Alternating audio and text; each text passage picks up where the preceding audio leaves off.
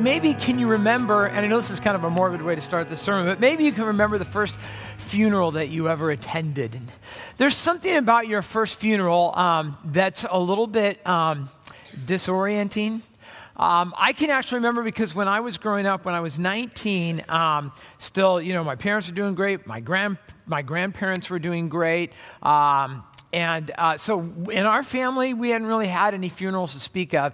And when I was 19, and I've told you this story before, but um, one of my best friends, who was a couple years older than me and uh, was kind of mentoring me, um, we were having at our church uh, that week. We are having an evangelistic crusade. So anyone, anyone ever go to an evangelistic crusade in your home church, right?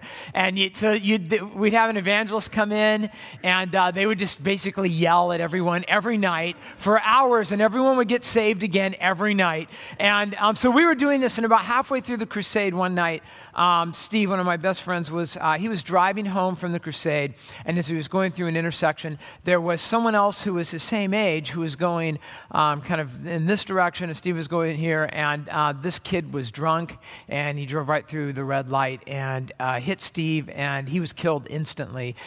And um, I just remember I didn't find out till the next morning. And the next morning, I got the call, and so um, I just kind of remember rushing up there to be with the family. And uh, there was something about it that was so surreal to me, but I uh, had never really been to a funeral before. And the night before the funeral, um, they were having a viewing. And maybe you've been to a viewing before, but a viewing is basically where they'll take the, the open casket and have the body there, and you can go. It's in a room, and you can go kind of visit and see and say your goodbyes and that kind of stuff. And I just thought it would be a good idea for me to do that, having never done that before. And so I went, and I was there. I just remember being in there by myself, um, kind of just something about, you know, there's your friend that you love and he's looking great. He's all laid out there and dressed nice and but he's not talking to you. You know he's not responding to you. And uh, i can just remember it was felt like i was there forever just kind of praying and, and, and crying and trying to come to grips with I, I guess the thing that i remember more than anything else was i just kept thinking that at any moment he was just going to sit up and start talking. Like I, there was part of me that thought I think it, that, that might happen. And there's a part of me that knew, well, of course that, that isn't going to happen. That, that doesn't happen. But I guess what I'm saying is, for me, the whole situation felt extremely unnatural. It didn't feel right that he would be there, that he would be dead, that he couldn't talk to me. And I, I said that last week, uh, as we were looking at the story of the centurion, I said this world doesn't function the way it was originally designed. Because when God made the world, it was, it was very good. And there were no funerals, and there, there were no viewings, and there was no drunk drivers going through intersections, and, and all of this stuff. I, I said last week that sin has kind of created an industry that we call the evening news, because that's what, like, what would the evening news be without sin? So we turn on the news, and, you know, we hear about Charleston, and we hear about war, and crime and suffering and disease and death, and it's just so much fun to watch the evening news. And there wouldn't be any evening news. It'd be like the closing story if it wasn't for sin. But this is a world that we live in. Before I came to Gateway, I was a youth pastor. And um, that's what I was, that was I, what I was trained to do. It's what I wanted to do. It's what I love to do. But you know, when you're a youth pastor, you, there's certain things you don't deal with. Like, you know, I, I dealt with, uh, you know, dating advice and, you know, how to, how to follow Christ, how to be a witness in high school. We talk about that. We talk about things like sex and alcohol and obeying your parents and cleaning your room and all that kind of stuff. But it doesn't really prepare you to talk about things like illness and cancer and heart disease and just old age and death. And then, uh, and then I came to Gateway. And when I came here, I didn't realize how unprepared I was for that whole part of ministry. And I'd only been here a couple weeks, and uh, there was a couple in the church um, that had been here for a while. And during the greeting time, right before I came to preach, um, the gentleman came up to me and he said, "My wife has just been diagnosed with cancer, and she's not gonna she's not gonna live long." And we need you to come over to the house and be pastoral you know whatever you do that fixes everything. And i remember thinking yeah i don't i don't know what that is. And so i remember going over there and being with them. I just remember it being very uncomfortable and, and very awkward. I just felt very sorry for them because i was i felt so inadequate for the job. And then it wasn't very long after that i got to make my first nursing home visit which was quite an experience again never been in a nursing home before. And I just, you know, I got a call, and we have a lady in our church, and she needs you to, you know, come visit with her. So I remember going there and kind of walking down the hall and thinking about what a depressing place it was and how most of those people were, they were not, not going to walk out of that place um, on their own. They would have been probably carried out. And I just remember visiting with that lady, and it was, again, it was so awkward, and I felt so unprepared. And again, just so unnatural. Like, is this really what God intended? And, uh, and then how do you deal? How do you help people who are going through those kind of things? What do you say? You know, what do you, what do, you do? And then um, after about not even quite two years, I think my wife and I have been here about 19 months, and um, our son our son got sick our oldest son. And when i say got sick i mean it was life and death. We didn't know if he was going to survive. We were pretty much living at ohsu at that time. And so life was kind of a whirlwind because we had a two month old as well. And then we had our oldest son who wasn't quite two years old. And so i remember just like meeting at this big table with all these doctors and their white coats and you know nobody we don't know we don't actually know what he has. They'd say and we don't know if he's going to survive and if he does we don't know how long. And so i you know just kind of remember all that. And then i remember like all the interesting conversations i had with people who were really well meaning you know i again what do you say when you're with somebody who's going through something like that. And, and I remember being around people who would try to, you know, they'd try to explain to me why it was happening, you know, like I think this is what God's doing. I think this is what's going on. I, I remember one day going out to my mailbox, not where we live now, but at our previous house, going out to the mailbox, and I had a neighbor who, was, who, who loved Christ, was well meaning, but he kind of met me at the mailbox and he said, You know, we heard about what's going on with your son. And he said, You know, God's just really given me a word. And that word is that um, you've sinned in some way and you need to repent of your sin. And as soon as you repent of your sin, um, then God will forget, you know, he'll heal your son. And I, I remember looking at my neighbor and saying, You know, I have repented of, believe me, of every sin that I can think of, of every sin I, I might have thought of, of everything I haven't even done, but who knows? Maybe I, I'm like, I've repented, I've been on my knees, I've cried tears, and no, you know, nothing's changed. And, and then one day we were up at, the, up at OHSU, and you just, if you've been in a situation like that that goes on for a while, you know, you just kind of get to a place where you, you just feel like you get numb. And, um, and I, I remember sitting there one day, just really tired and uh, a couple came to visit us. Um, you know them, they're part of our congregation at Dwayne and Vitra. And uh, they, they came. Um, I remember Dwayne coming in and sitting next to me. I was just sitting there. I'm just, I'm done. I, got, I have nothing left to say. And uh, I don't really need more explanations or anything. He came and sat next to me, put his arm around me, probably 20, 30 minutes, seemed like. He never said a word, ever. Didn't say one word the whole time. And then he just prayed and he left. And that began for me kind of a transition. And what I learned was this that in the midst of, of pain and in the midst of sorrow, that we have a God, a God of comfort, and not just a God of comfort, but a God of power. And sometimes God changes our circumstances, and sometimes He doesn't. But here's the thing I learned His peace doesn't have anything to do with either of those two situations. God has a peace that He offers us that goes beyond comprehension. It goes beyond our circumstances. It goes beyond whether God changes something or whether God doesn't change something. There is a peace of God that surpasses all comprehension, that God will guard our hearts and our minds.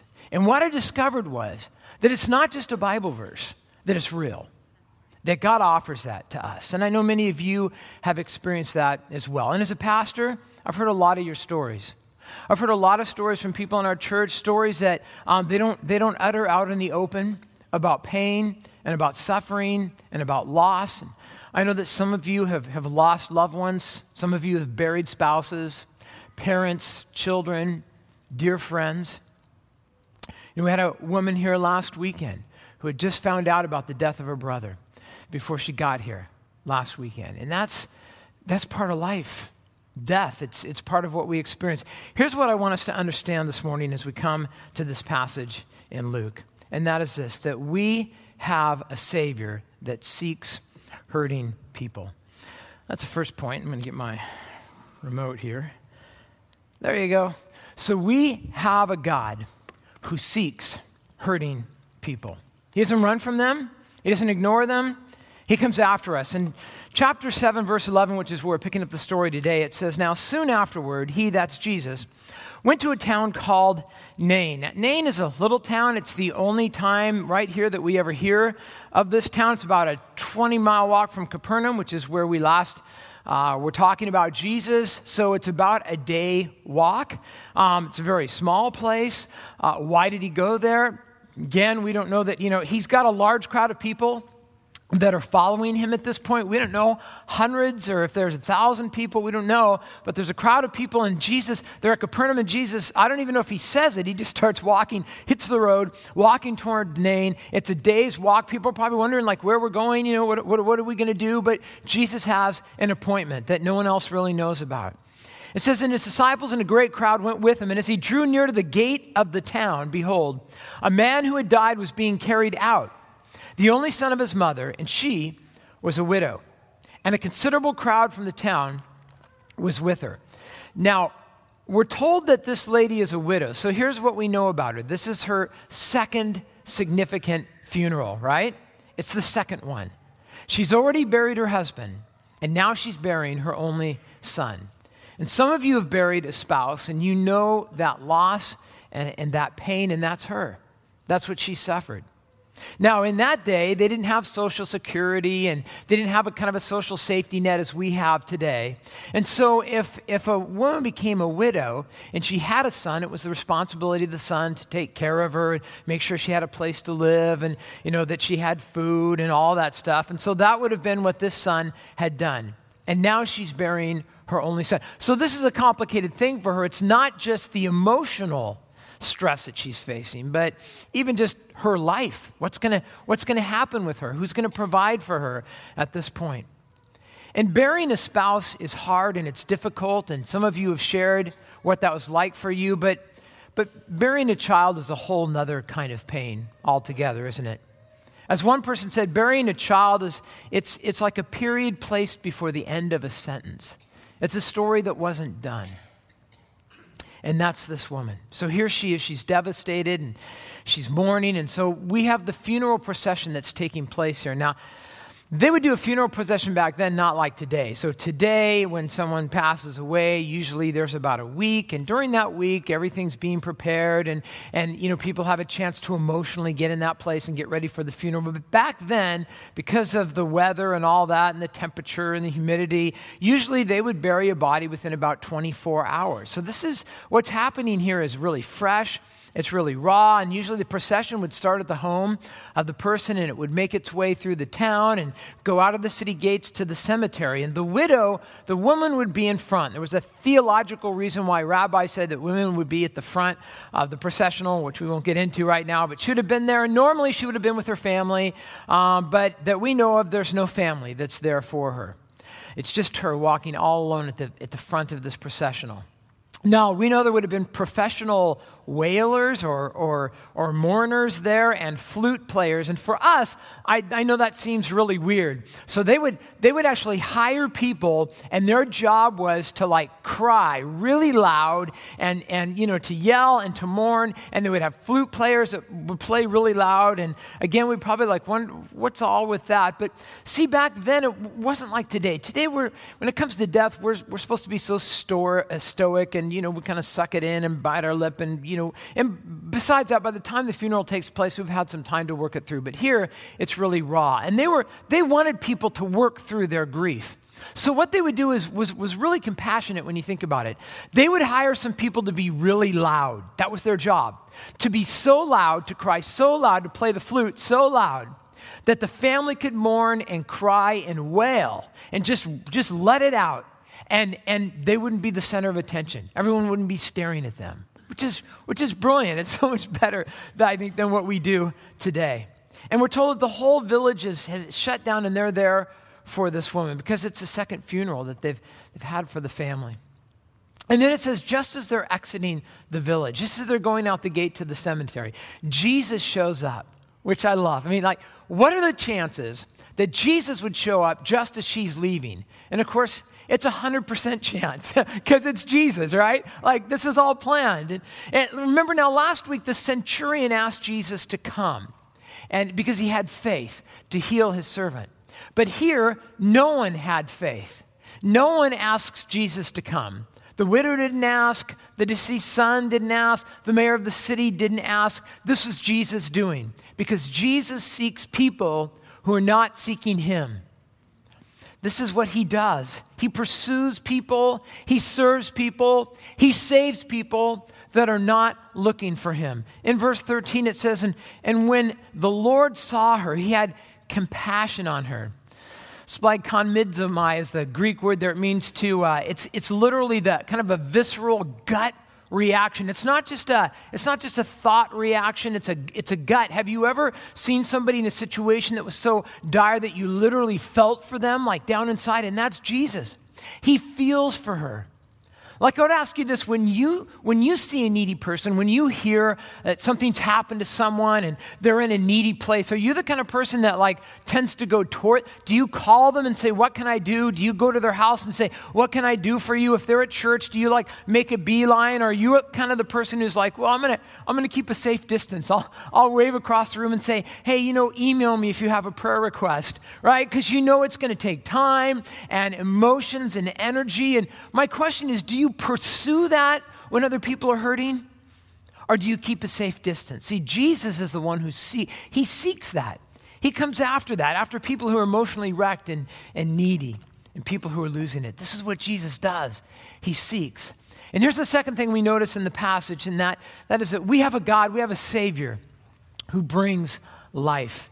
In verse 14, and then he came up and he touched the buyer. Now, I'll, I love just the matter of factness of this story. There's not like a lot of uh, superfluous detail here. He came up and he touched the buyer. That would have been the, the open cas- casket area. And the bearer stood still. And he said, Young man, I say to you, arise.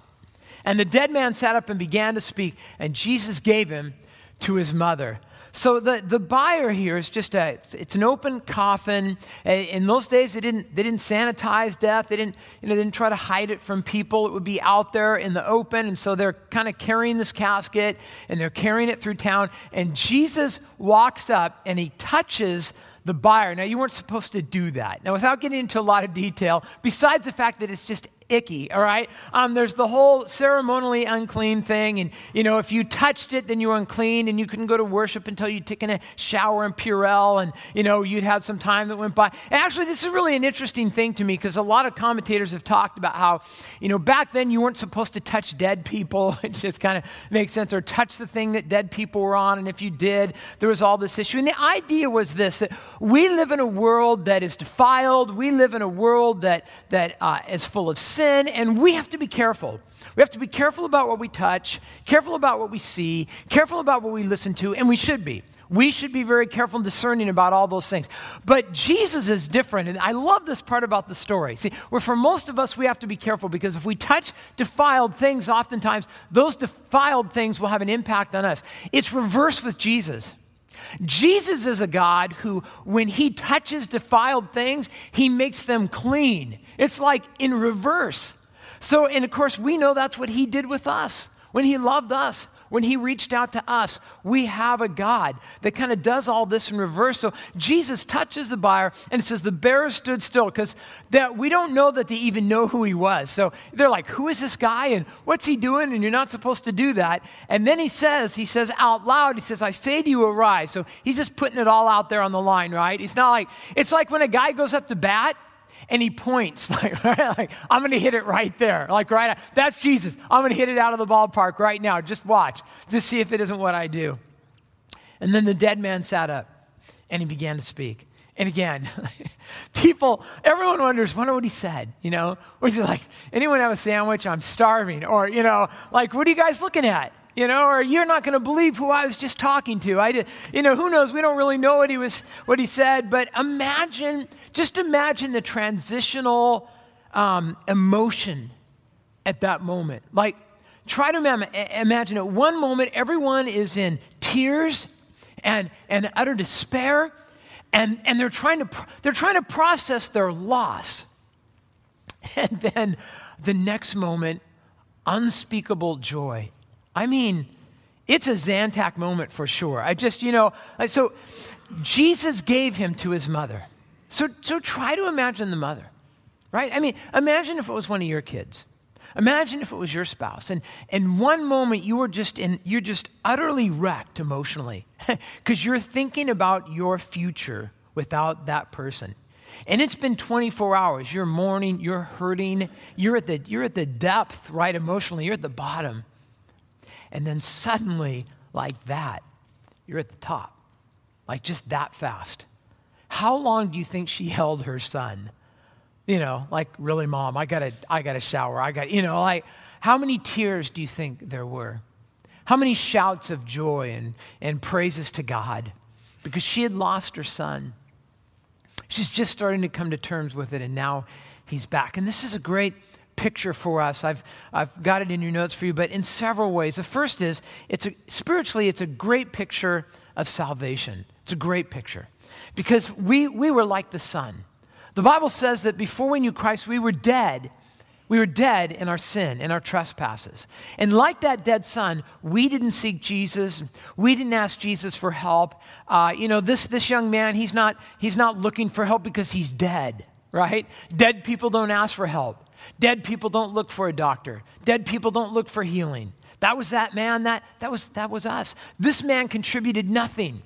Jesus found him, Jesus reached out to him, and Jesus gave him a gift of grace. Jesus did all of it. This man contributed nothing. And that's a beautiful picture of our salvation. That's how it works. We were dead in our sin. We were not looking for God, God was looking for us. It was God who gave us spiritual life, gave us a new heart, gave us the Holy Spirit, and brought us back to life. In Ephesians 2 4, it tells us this. Notice, but God being rich in mercy. Remember last week we said mercy is where we don't get what we deserve. We deserve judgment, but we don't get that. We get grace because of the great love with which He loved us. Even when we were dead, we were dead. We weren't looking for God, we weren't asking for help. We were dead in our trespasses. God made us alive together with Christ. By grace, you have been saved by a gift of God, by a work of God, by a pursuing of God. It's by God. It's what God does for us. It's a beautiful picture for us spiritually. Physically, it's a reminder that in the Gospels, again, we have a Savior who has the power to heal the sick, as we've already seen and will see again, and even to bring the dead back to life. Now, did he do it for everyone? Did he heal every sick person that came along his path? No, only some. Why? Well, it was for his purposes. Each time, as we'll see as we go through Luke, he's always doing it for, for a purpose. He has something to, to teach us about himself and about life. And I want to make a distinction here, and I, I think I have it in your notes, and that is that what we have here is not a resurrection. So, a resurrection is when you die and then you, you raise from the dead in a glorified body, never to die again. This is what some theologians call a resuscitation or a revivification. It's a nice word. Say that fast. Revivification. I can't even do it.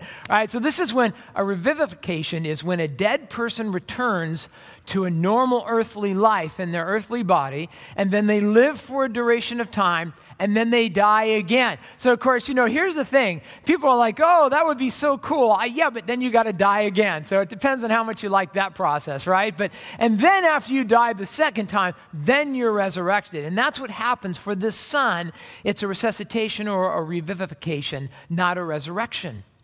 And Jesus can do this, but did he do it a lot? Actually, the Gospels only give three accounts of him doing this. It was, it was rare. Why do it at all? Because Jesus wants to reveal something that we need to know. He's the king of a kingdom that is different than the kingdom of this world. Because in the kingdom of this world, there is death, and there is no reversal for that. And it comes for everyone. But in the kingdom of God, there's a king who has power. He has conquered sin, and he has conquered death and he can bring to life anyone that he chooses. And ultimately, this points to the fact that for those of us in Christ, there is a resurrection that awaits us. In fact, at another revivification that Jesus did, I'm going to be able to say that word by the end. Um, in John 11, which was of Lazarus, Jesus says this He says, I am the, notice, I'm the resurrection and the life. Whoever believes in me, though he die, yet shall he live. Because Jesus has conquered death. And everyone who dies in Christ will rise and stand before their Savior. And all those who belong to him will receive eternal life in Christ. And by raising this widow's son, Jesus is revealing something about himself that he is a king, and a king who has power over sin and over death. He is a king, he is God in the flesh, and he is, and that's our third point, he is more than a prophet. He's not just a prophet, which he is, but he's more than a prophet in verse 16. Now, fear sees them all. All right? So you can just you can just imagine the fear that happens in this. Right? And they glorified God, saying, A great prophet has arisen among us. And, and God has visited his people, which certainly he had. And this report about him spread through the whole of Judea and all the surrounding country. Now, this word fear um, comes from the Greek phobos, which is where we get the idea of the phobia or the fear. That's the idea of being overwhelmed. And so somebody asked me today, what do you think was so overwhelming or fearful for them? And I think it's because this was an unexpected ending to a funeral. Like chances are they'd been to funerals before, right? And they, they knew how it worked. You, you started at the house and you walked through the town. And when you got outside the gate and you got to the cemetery and you, you buried the person and it was done. And that's not how this went down. This was, right? This is completely different. And they're, they're, they're disoriented at this point. They don't, they've never seen this, right? It says they glorify God. They're, they're in awe of Jesus. They're like, there's something about this guy that's different because we've never seen a funeral like this before. But I think his power over death for them is disorienting. I mean, you, right, you can imagine if you were, if you were here and we are having a funeral and, and, you know, there was the, the casket here and in the middle of the funeral, the guy pops up and he's like, hey, you know, what do we got for dessert in the gym? Because I'm hungry. I mean, that would be for most of you, you'd have to think about that for a minute, you know? You'd, have to, you'd be like, wait, I need a minute before I, because you'd have to process that because it's disorienting for us. So this is a response. They're like, Jesus must be a great prophet. Now, when they say that, being good Jews, being those who knew the Old Testament, they're thinking of something that might elude us today. They're probably thinking at this point of Elijah. They're probably thinking of a story of a prophet who had lived more than 500 years before, who had also gone to a small town, and there he met a widow and this widow eventually has a son who dies. And, and so Elijah raises his son from the dead. But in order to do it, Elijah, it takes him a while, it takes him all night. He, has to, he stretches out over this, this son's body and he prays. And then he has to do it again. And then he has to do it again. And it takes a while. And they're probably thinking, small town, widow, only son. Hey, the, Jesus must be a prophet. We've heard this.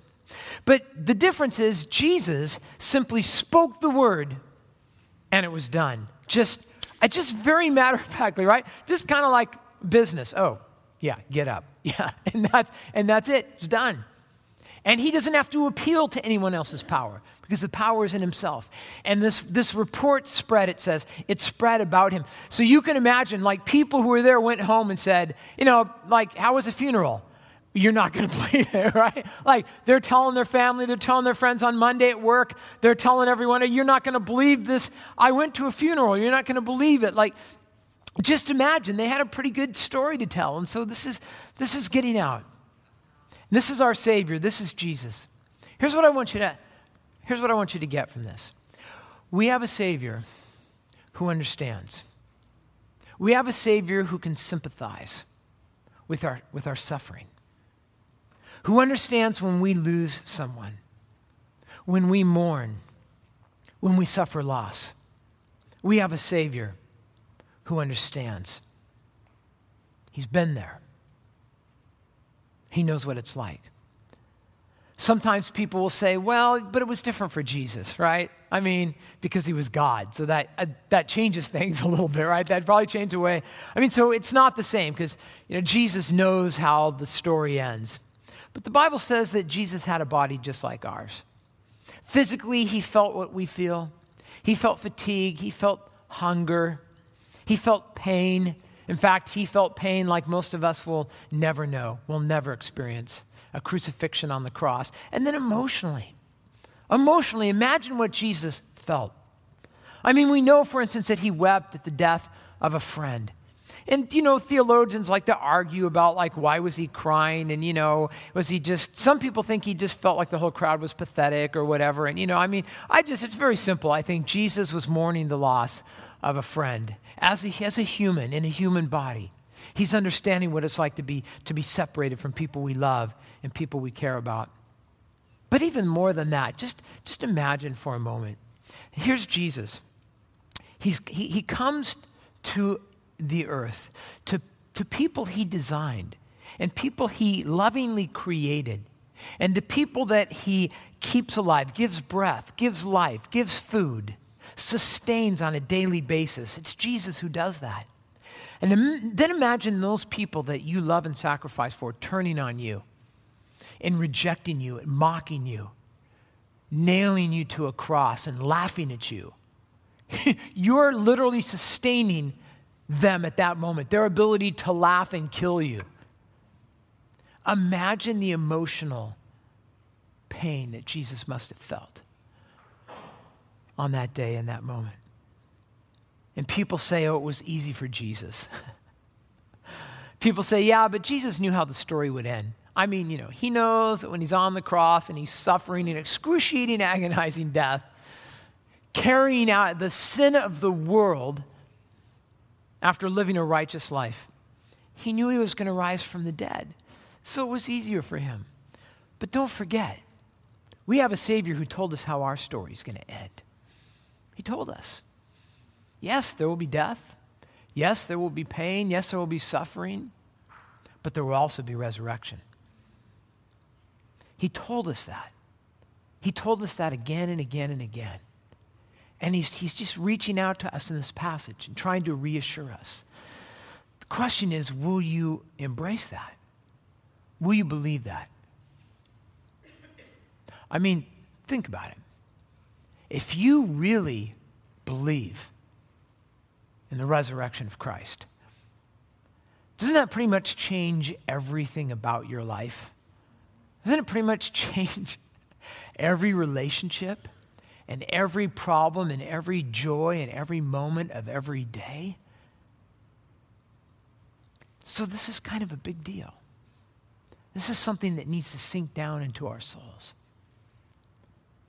We have a Savior who rose from the dead, and He has promised to do the same for those of us who know Him. So, if you're suffering physically, like the servant we looked at last week, or if you're more like the mother in this story, dealing with loss, or maybe it's more, maybe it's something else. Maybe it's the loss of a relationship, the loss of a marriage, rejection of a friendship. Maybe it's something financial or illness, or there's something coming that you're just dreading, you know. You need to understand that you have a Savior that knows and understands.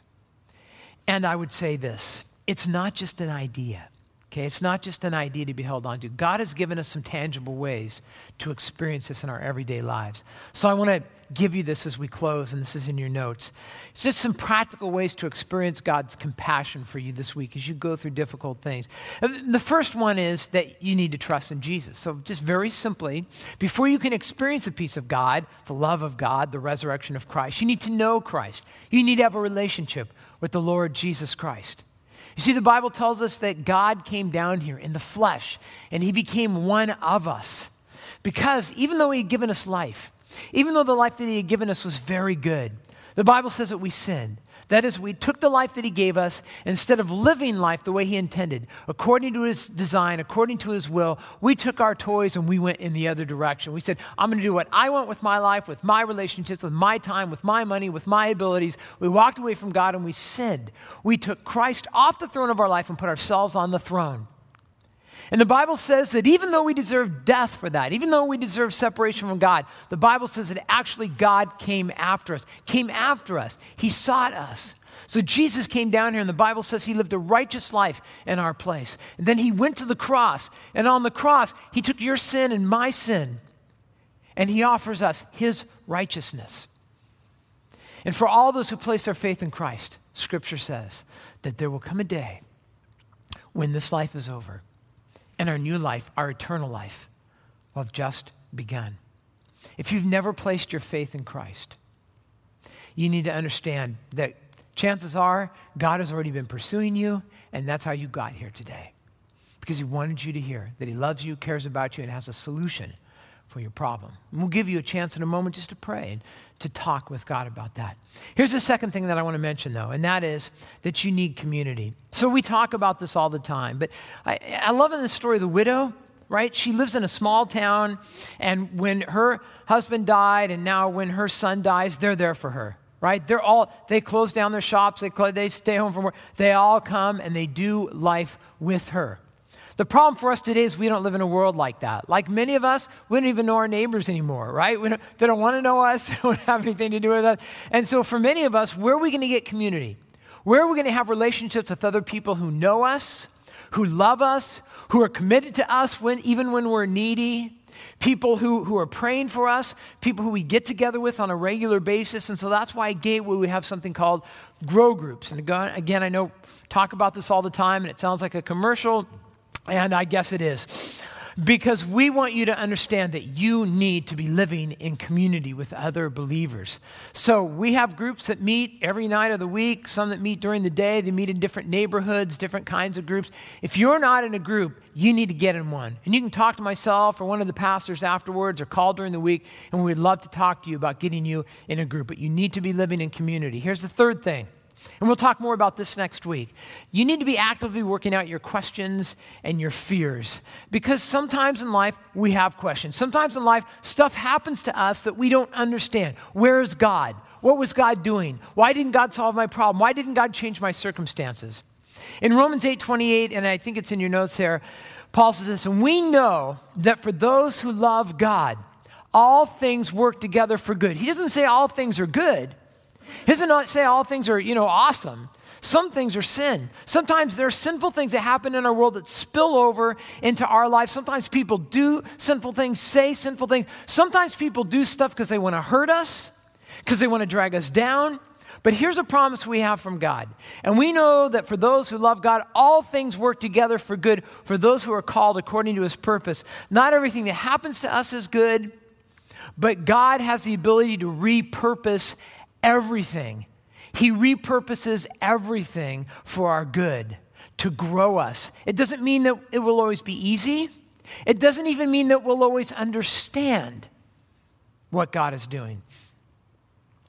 Years ago, and um, a lot of years ago, when our uh, son was in the hospital a lot and um, with his kidney disease, there was a lot of going to the hospitals, a lot of testing. And, you know, when, when you're when a child is two years old, and you have to take them in to, to have something done, like get a blood draw that's painful, and they've had it done a few times, and they really don't like the suggestion of it, um, it can get really kind of dicey and difficult. And I remember one time in particular where we had to take our son in to get some blood work done. And so he, he's just a little over two years old. So we didn't even really discuss it in advance because it's not going to do any good. And we go to the hospital and we walk in, and pretty soon he figures out what's going on. And so, you know, in the waiting room, they come out. You know how it is? There's a, they've got a team. It's pediatric team. They know what they're doing. We'll take care of it. So they take him in. But we're waiting out there and we can hear, uh, we can hear him crying. And, and pretty soon a nurse comes out and says, You know, is there, is there any way that you can help us with this? Because he's just really inconsolable. And so I said, You know, yeah, I'll come in. And so I came in, and, and, you know, they said the best thing would be if you could just hold him down and just, you know, try to comfort him. So I'm holding him down and I'm trying to console him, and they're trying to stick a needle into him. And he starts just saying, you know, Daddy, stop. And it's just breaking my heart. And one of the things that was really difficult for me that I was thinking about during that time was I was my bigger concern was not for the moment because it was for his good. He absolutely needed that test. My concern was that he would feel so betrayed because he didn't understand what was going on that in the future he might not trust me. And that was what really broke my heart. And it made me think do you think that ever happens between us and God? Do You think there's ever times when God has to hold us down because he loves us? He loves us, and it hurts. It's difficult. But we have to go through it. and He loves us. And I just wonder at times if maybe some of us don't have resentment towards God or a lack of trust simply because God did something that was for our good. See, this is why God makes us promises like Romans 8:28 because he knows we're going to need him.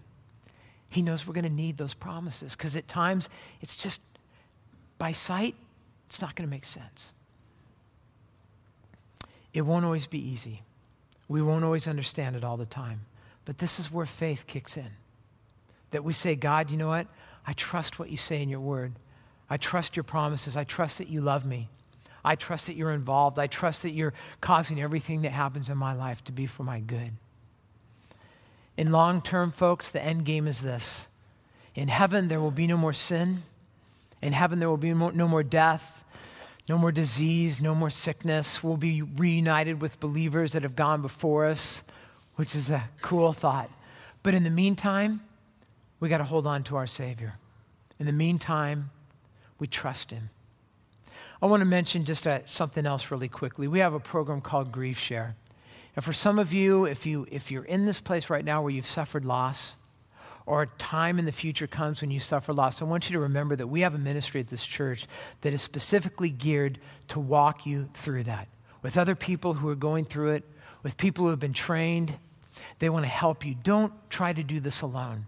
We have a team of people here that want to help you walk through that. There's a table in the back as you leave today uh, with information about that. There'll be somebody there.